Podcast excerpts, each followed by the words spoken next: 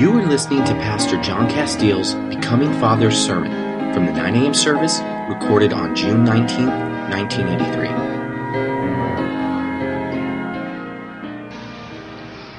I'd like you to open your Bibles to 1 Peter chapter 1 and also to 1 John chapter 2. Or, and uh, we will be reading from those scriptures and then also from 1 Timothy 3 and from Titus 1 this morning. So you might want to find those spots. Praise the Lord. Can we go to the Lord in prayer as we go into His Word? Father, we give you praise and glory and honor. Our hearts are filled with thanksgiving as we come before your presence to open your Word and to allow that your Word would speak to our hearts in Jesus' name, I ask that you'd grant unto me wisdom and ability to speak clearly and understandably the word that you placed upon my heart. And Father, I ask in Jesus' name that you grant the hearers understanding hearts and minds that they may comprehend and make firm decisions in following you. I ask this in Jesus' name. Amen. Today I will be speaking specially to the men and fathers taking advantage of the fact that our country is today honoring fathers by setting this day aside for that purpose to give the family a, a little uh, incentive to say thank you, Dad, and to recognize the ministry and the, the giving that is becoming a father. But to begin, we need to set the framework that becoming a father a godly father entails. And we're going to begin by getting born, okay? 1 Peter chapter 1 and verse 22, Peter says, Seeing ye have purified your souls in obeying the truth through the Spirit unto unfeigned love of the brethren, see that ye love one another with a pure heart fervently, being born again, not of corruptible seed. Aren't you glad that you were born not of a corruptible seed, but you were born of incorruptible seed. Being born again not of a corruptible seed, but of incorruptible, by the word of God, which liveth and abideth forever. And then Peter makes the comparison of that which is temporal and that which is eternal. You have been born again if you've come to the Lord Jesus and surrendered your heart and life to Him, that Word of God that brought you to that decision is an incorruptible Word, and it has formed an incorruptible seed within you that produces incorruptible life. And notice what He says For all flesh is as grass, and all the glory of man as the flower of grass. The grass withereth, and the flower thereof falleth away. All that which is natural all that which comes from man in their natural mortality is just like the flowers of the field or the herbs of the field, in that they grow and they have a time of flourishing, then a time of dying, and then it's gone.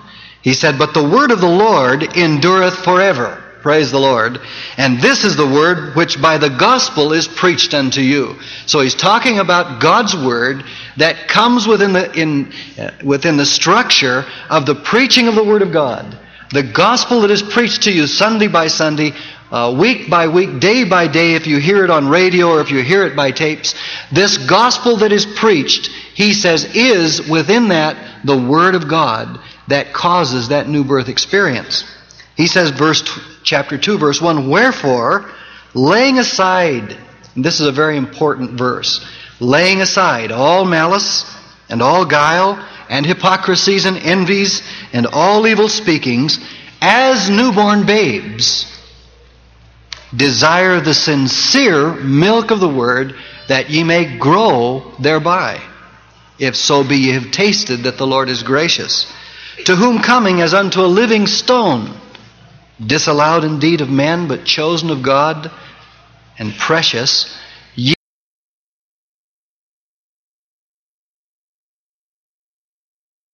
spiritual house, a holy priesthood, to offer up spiritual sacrifices acceptable to God by Jesus Christ. Now, Peter's intention is to set a foundation, a direction, and an ultimate goal in the minds of the early saints. This is what we call a general epistle or a general letter of the Apostle Peter to all of the believers and the Christians of his day that it would be carried and read and brought to the churches so that those Christians would have that foundation and that direction and that goal set by himself as to what God's intention was in their life. And I believe that foundation and that direction and that goal have remained the same in God's mind and in God's economy through the almost 2,000 years that have followed. It all begins with being born anew by the living Word of God. We are begotten then to a new and a living hope. Now, what that means is simply that the new birth brings with us or to us a new set of goals and a new reason for being alive. Now, formerly, our goal was our own self preservation, our own happiness, our own joy, our own thing. And the means that we arrived at that were various worldly means, whether through education or business or whatever, to try to get out of life, as the commercials say, all the gusto that you can get because you only go around once. Well, you see, I've been listening to beer commercials. We have a new life now in Jesus through the new birth, but we also have a new destination. We don't have a new life with which to pursue the same old goals, but we have a new life we also have a new destination and we have new goals in mind with that new life, both eternally and also right here and now in this time frame. To arrive at that destination, there must be some changes made in the way we pursue life itself. It all begins by recognizing ourselves as newborns.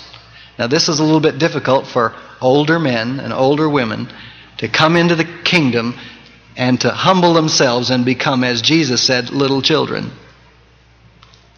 Because we want to come in with all the maturity and all the wisdom and all the stature that we might have in business or in our families.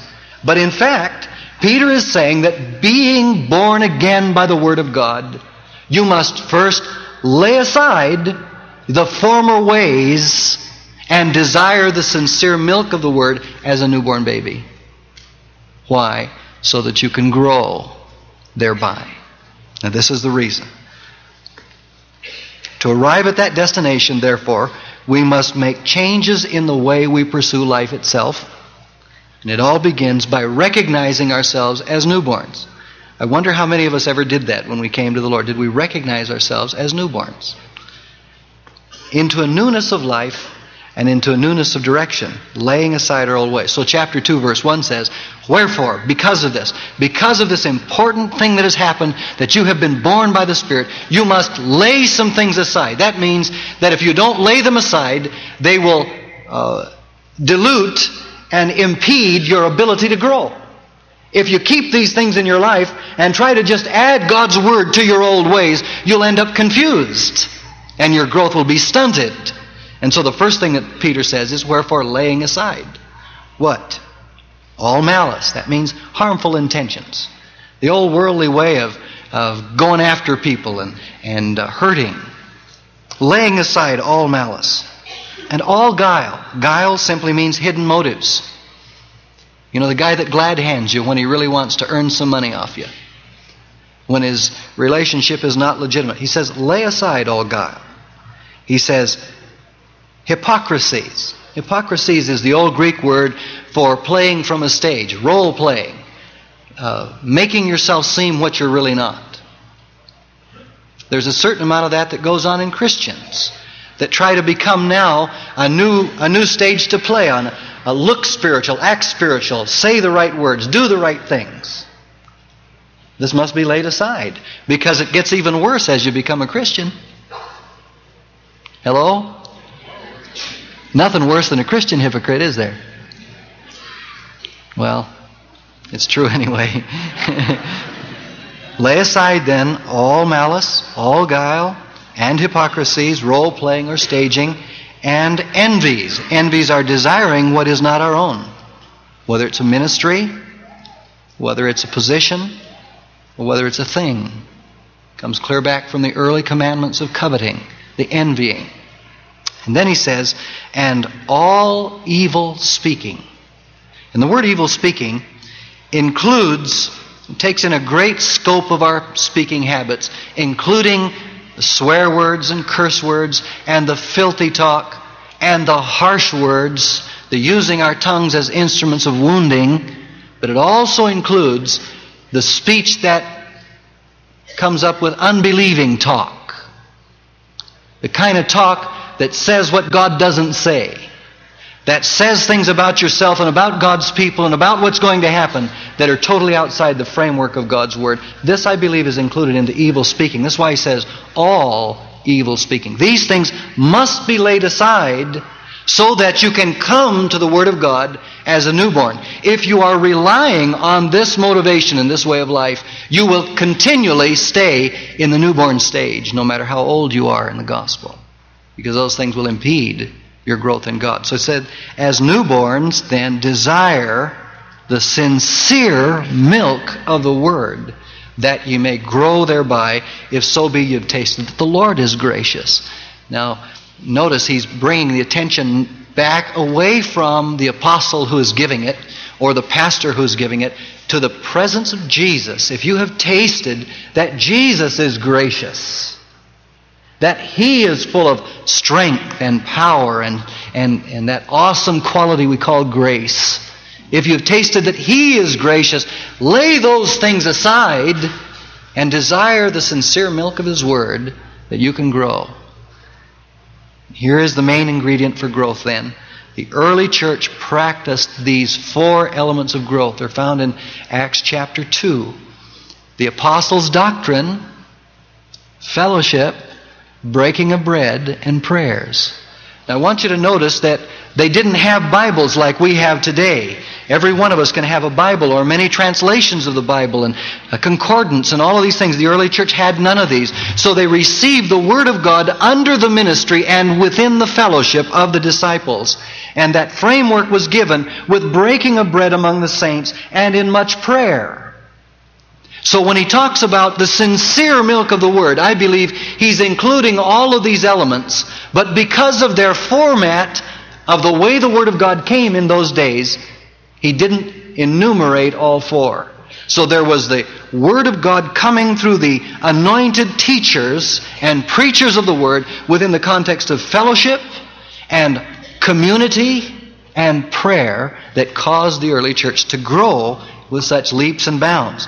Notice that the apostles' doctrine was first in the list in Acts. I think that's, uh, what verse is that? 30? What is it? Uh, 41, yes. Acts 2, verse 41. Notice the apostles' doctrine was first and most important of all these elements of growth. Remember that Jesus had said that man shall not live by bread alone, but by every word that proceeds from the mouth of God. God's word then is what we call growing food. Hallelujah. By this process, we come to God. Notice verse 4 of, of 2, 1 Peter 2. To whom coming? Again, he's talking about if you've tasted that the Lord is gracious, to whom coming? This laying aside and desiring his word is in fact the way that you approach and draw near to the Lord. To whom coming? Now notice in verse 5 he says, As you are coming, ye also then, as living or lively stones, are built up. Here is this growth. You're built up into something, a spiritual house. Now, the word house in the Bible is more than just a building. It's talking about like the house of David or the, the house of the Lord. It's talking about his family. You are built into the family of God, into a relationship with God through this process of laying aside and desiring. You're coming to Jesus. You're build up a spiritual house, a holy priesthood to offer up spiritual sacrifices acceptable to God by Jesus Christ. Now, as we come to Jesus, through the Word and through His method, we are built up and we become the house, we become the royal priesthood that He's called us to do. This then gives us some understandings. First of all, if we are not being built into that, if we are not becoming part of that spiritual house or that holy priesthood, it's clear then that we're not growing from God's Word. We're growing on something else. If we are not going in the direction that God ordained, then it's because we are putting other things into our life and we're not growing on God's way and in God's terms. And so we are not becoming what He wanted us to become. His process brings His direction in our lives. It continually amazes me that people think, continually, that their way will get them where God wants them. That doing things their own way, because they particularly are different than other people, will cause them to become what God wants them to be, and it won't. They'll find themselves years later, the same people, without change, continually in the baby stage. Newborn, but that's all. Not changed. John gives this process in a different format, and it's, and it's brought, rather than so general, it's brought into more stages. And we can find that in 1 John chapter 2. And as he writes, he writes many things, but he centers on learning to love each other. But notice what he says in verse 12. He says, I write unto you little children, because your sins are forgiven you for his name's sake. I write unto you, fathers, because ye have known him that is from the beginning. I write unto you, young men, because ye have overcome the wicked one. I write unto you, little children, because ye have known the Father. I have written unto you, fathers, because ye have known him that is from the beginning. I have written unto you, young men, because ye are strong, and the word of God abideth in you, and ye have overcome the, the wicked one. Love not the world Neither the things that are in the world. If any man love the world, the love of the Father is not in him. For all that is in the world, the lust of the flesh, the lust of the eyes, and the pride of the life, is not of the Father, but is of the world. And the world passeth away, and the lust thereof. But he that doeth the will of God abideth forever. Now notice, John is saying almost the same thing Peter is saying, only in a different framework, in a different way. These two beloved apostles, writing to the church of their days, are explaining some things. Number one, he's telling all three stages of life, John is, that you must lay aside this love of the world, which is called and broken down into the lust of the flesh, the lust of the eye, and the pride of life. And if you'll find the temptations that have come to man throughout history, beginning with the temptation that lured Eve and Adam into sin, was the lust of the eye, the lust of the flesh, and the pride of life. The three realms of temptation. We're not going to develop those here, but it's those three main ingredients of the old nature that Peter is saying we must lay aside, and John is saying if you pursue these things, then the love of the Father cannot come in you. If you're filled with the love of the world, you cannot be filled with the love of the Father. To become what God has called us to become, we must empty that old way of pursuit and open ourselves up to His love and His way. And He says, if you pursue it this way, it passes away and it becomes nothing. You can continue in the ways of man. Doesn't mean necessarily that you might lose your salvation, but you'll never become what God has called you to become. You'll never enjoy the life of the Father, the love of the Father within you. Well, it'll pass away, but the man that moves in the will of God abides forever, he says.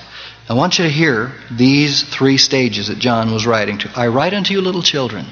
It seemed important to John that the little children stage in a Christian would understand that your sins are forgiven you for his name's sake. Praise the Lord. It's so important for us to know when we come to the Lord that everything we've done, all of our motives and our ways, that it's all buried under the blood of Jesus, swept away by Calvary, and it's buried in the sea of God's forgetfulness. And as my father-in-law says, God sets up a sign and says, no fishing. Hallelujah. You can't even go back after your own sin. They're taken away. They're removed from you for His name's sake. Not because of your goodness or your grace or your ability, but because of the gift of God's loving grace bringing you into his family, erasing entirely and completely all of your sins from you. That's important that a new one learn.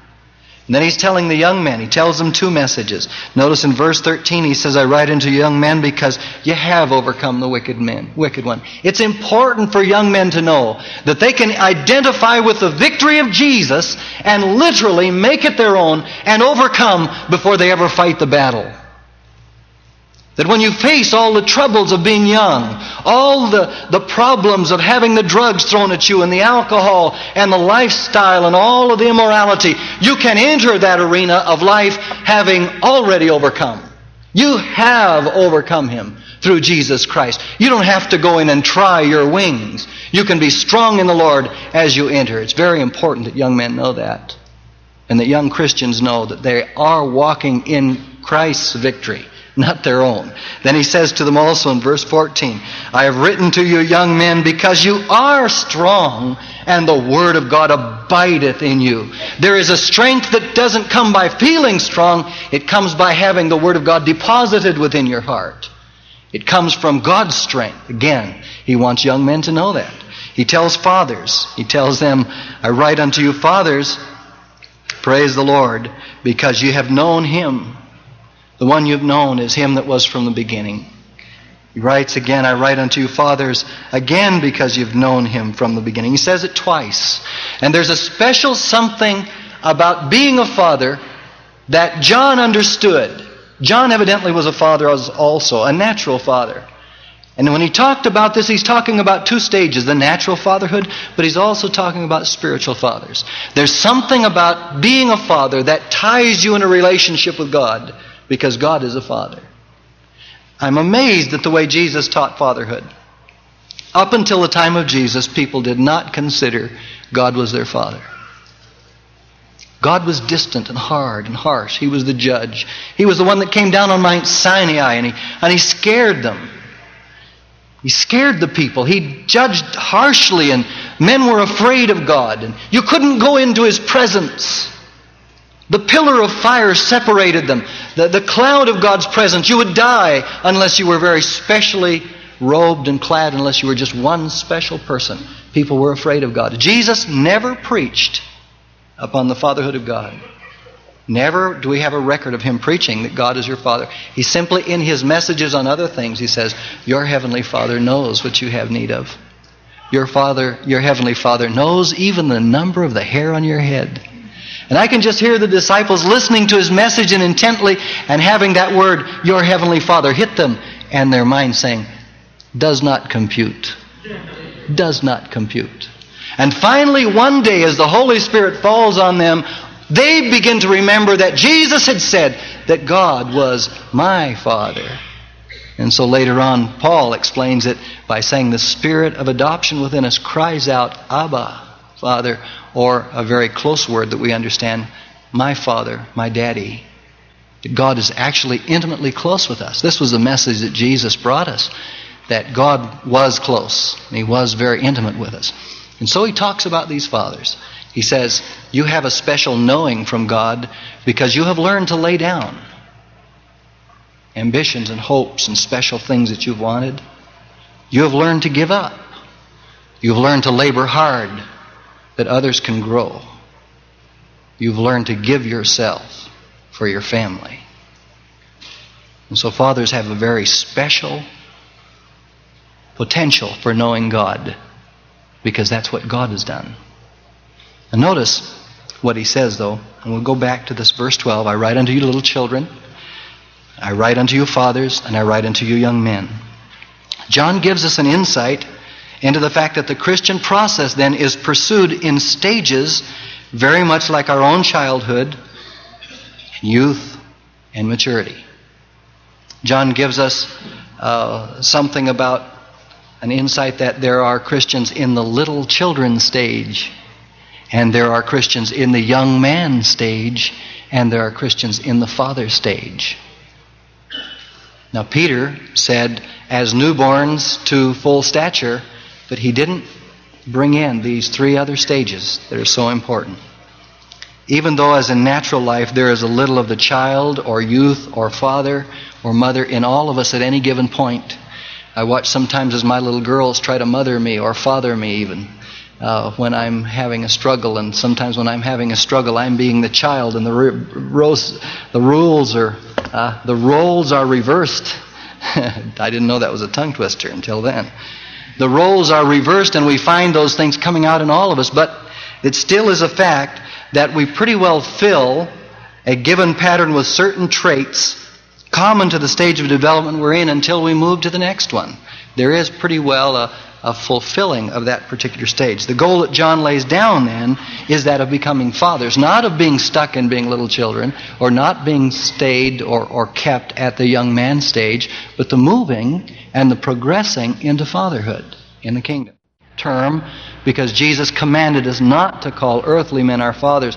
And of course, this was excluding our natural fathers, of course, because he called them fathers. Now let's look more closely at the stages then.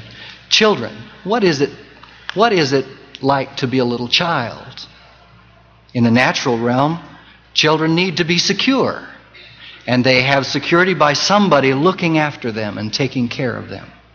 If children are not in a home, they need to be in an orphanage or an institution that provides that care. They're, it's wrong for little children not to be given that secure, nurturing care. They need to be given discipline. Children learn by playing, but they also learn by discipline. And they learn by imposed training. Isn't that true? Not very many kids like to go to school every day, all the time. But the little child relationship is one of that, that of being under tutors and governors until a time appointed by the Father. So we need to impart unto them discipline and much, quote, exhortation. I get so tired of exhorting my little children. It seems like sometimes that's all I do is say, don't do this, do that, don't do that. In fact, when you watch the little children play and, and they act out being a father and a mother, it's very important that the paddle be near. Uh, my little girls are 9 and 10, and when we were in uh, California last weekend preaching, they had an ACE school there uh, in the church, and we were staying in the school complex. And uh, my little girls thought it was a wonderful time to play school because they have gone to school at Grace Christian School. And the first thing they found was the paddle. Now, I happen to know that my little girls have probably only seen the paddle two or three times in the total time they've been at Grace Christian School. But that was a very important part of their life was that paddle. And I've noticed that when my little girls play with their dolls, every once in a while their dolls get spankings. Have you noticed that? And they can imitate their mothers perfectly. Don't you do that. Look at me when I talk to you. All of those things that go on. You remember, you know what I'm talking about. Little children's lives are filled with play, discipline, and much exhortation. The Bible calls it nurture and admonition. A balance of nurture and admonition that prepares them to become young men or young women. One thing about children is they are not responsible. They do not feel other people's problems as yet or carry heavy loads. You can tell if you're a child in the spirit I want your attention here. I think I've got it. Okay. You can tell if you're a child in the Spirit if you are in fact self-centered in your approach to God and or the body, or if you are not yet living Christian discipline. Hello? Or if you need a lot of exhortation. That means you're still a little child. What is the cure for childishness? Taking heed to those over you, learning discipline, and some time. Praise the Lord for time. it, it heals a lot of wounds and helps us through a lot of those stages. Part of it is because we go through the same exhortation over and over and over again. Did you ever go through something two or three times before you learned it? Well, I sure have. Do. Young men, this is the stage of life when we look better than we really are. it's, a, it's a mixture of childish stage and the maturity that is coming. Young men are more bold, and sometimes they're even brash. They have usually learned to take care of themselves to a degree and to their method and to their way of thinking. But I've noticed that we often call for dad or mom when we run into trouble and when things don't work out well. Young men still need oversight, even though they themselves don't believe it. Amen?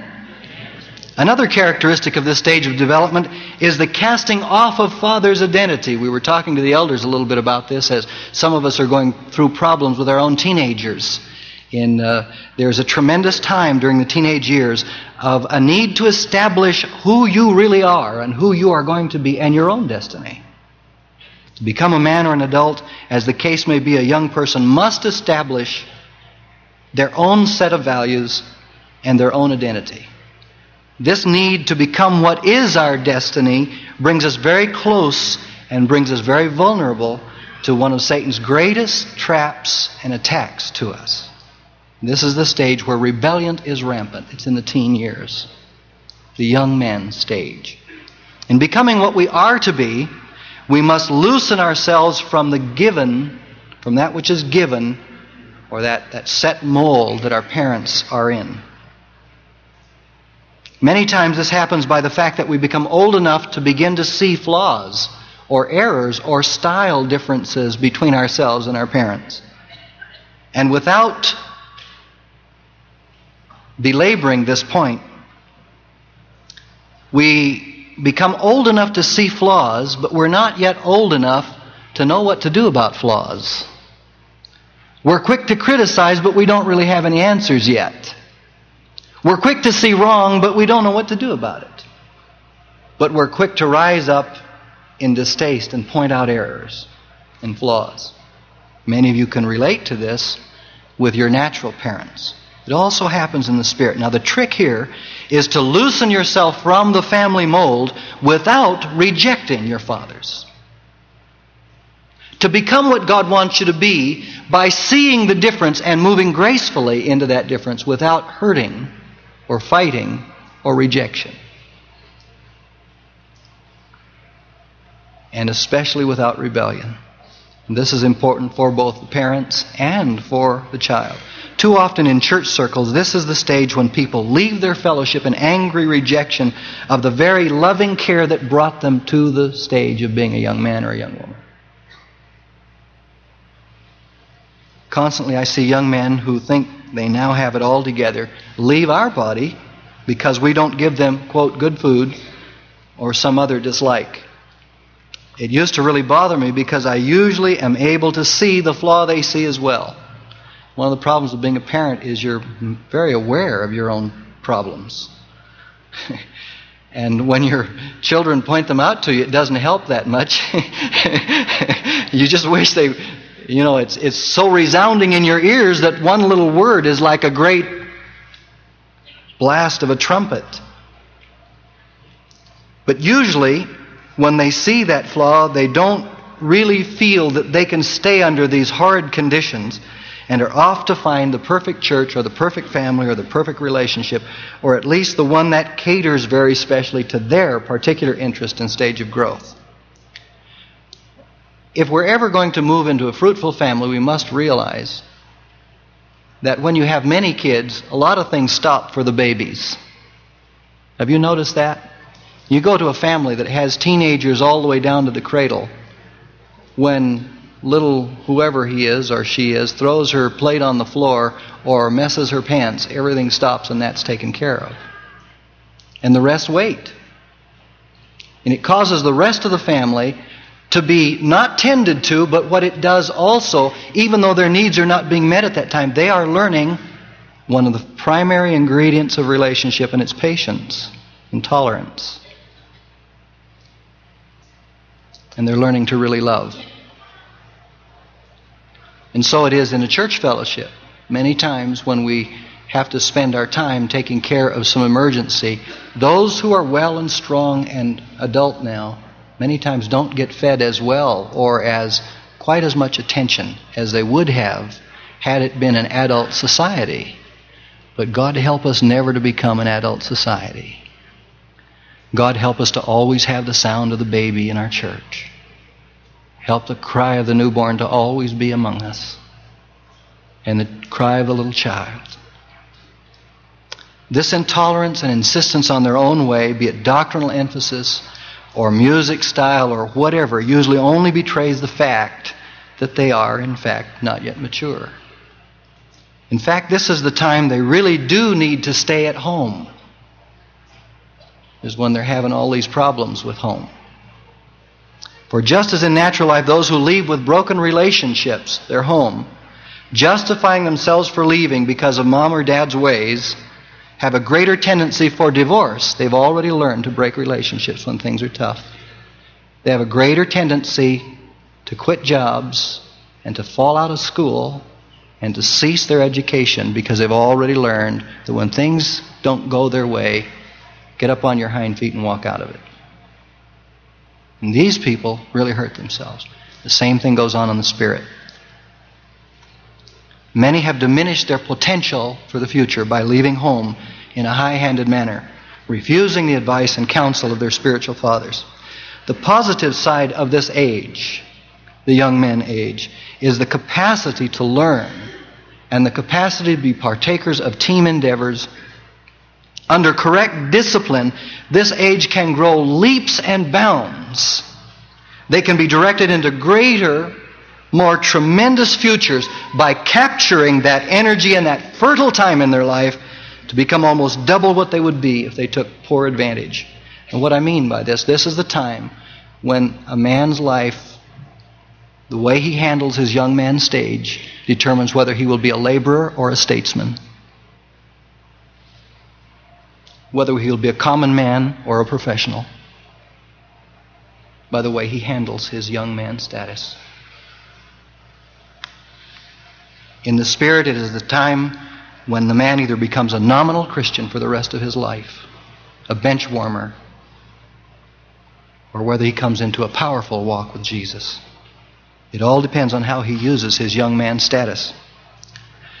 Finally, we come to the father stage.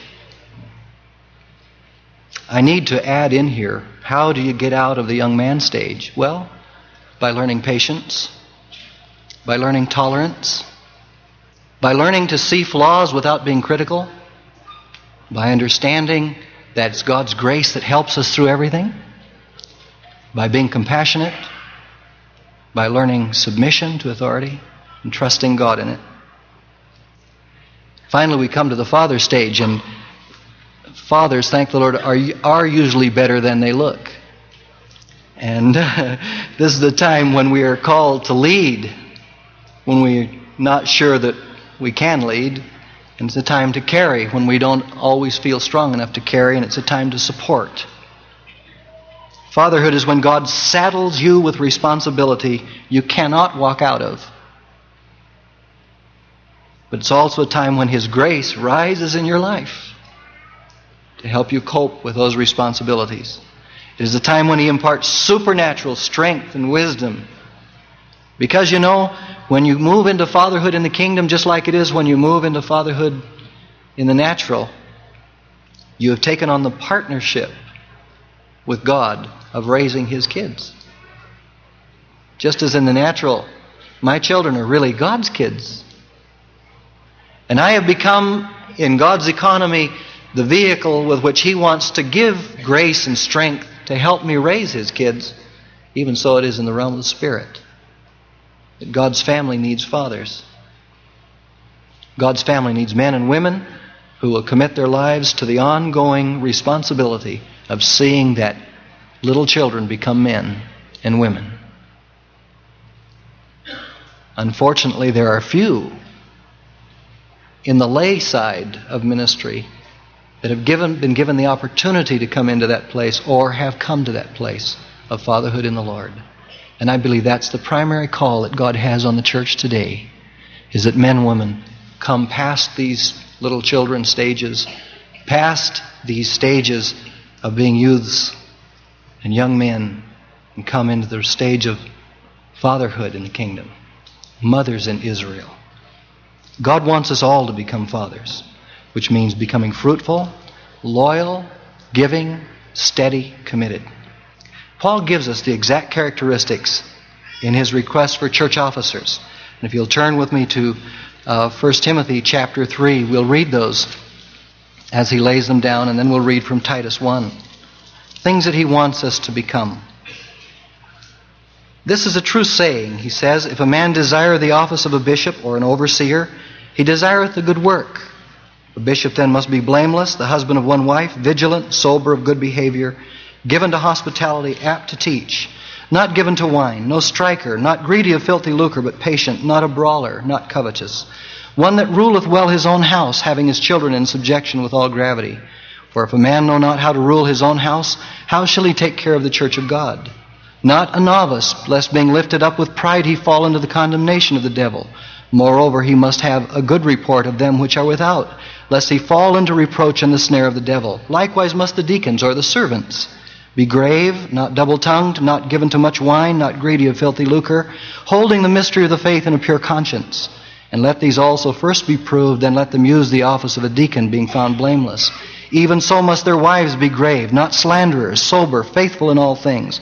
Let the deacons be the husbands of one wife, ruling their children and their own houses well. For they that have used the office of a servant or a deacon well purchase to themselves a good degree and great boldness in the faith which is in Christ Jesus. Now, if you'll turn to Titus chapter 1, we'll find the same things again. First, he's writing to Timothy, who was the pastor of the church at Ephesus, and then Titus, who was in charge of the churches in the island of Crete. He says, For this cause I left thee in Crete, in verse 5, that thou shouldst set in order the things that are wanting, and ordain elders in every city, as I had appointed thee.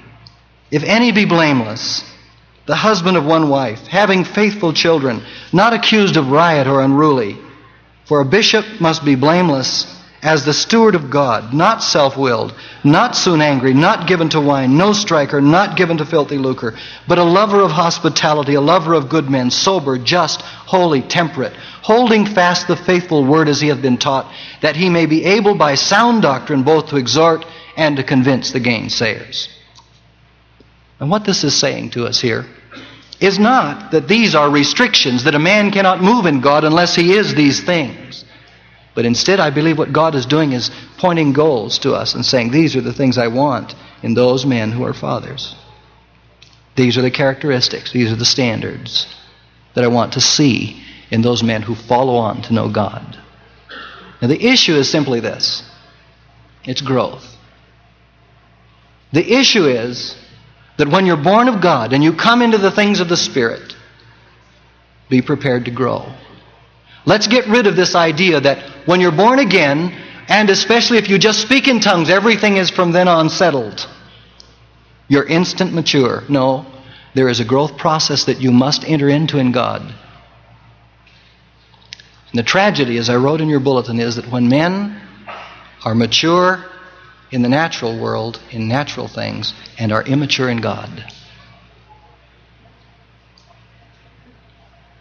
those whose who are under them suffer. Their own lives suffer. They never reach the potential that God has called them to. God has a holy calling upon you. You have a holy destination. You are a privileged people. We have been called unto Jesus. To be saved and to be freed and to be delivered, but also to become sons of God, children of the Most High. I believe that fatherhood is a a tremendous blessing of God. You know, I received a card when I became a father that says to Marguerite and I, it says, You have everything that it takes to be parents. You have a kid. and there is a certain forcing of the issue in the natural realm, isn't there? You, you marry this girl because she's beautiful and lovely and everything you wanted, and, and your mind is back scratches and fixing breakfast and, and, and loving and holding and communication and all of those wonderful things that marriage gives us. But one day you wake up and you have a bunch of kids. And you are a father, and you'd better get it together. Okay? There's just no ifs and ands about, about it. Those kids demand that you get it together. The demands are not quite as obvious in the spirit they're nonetheless equally demanding that you grow.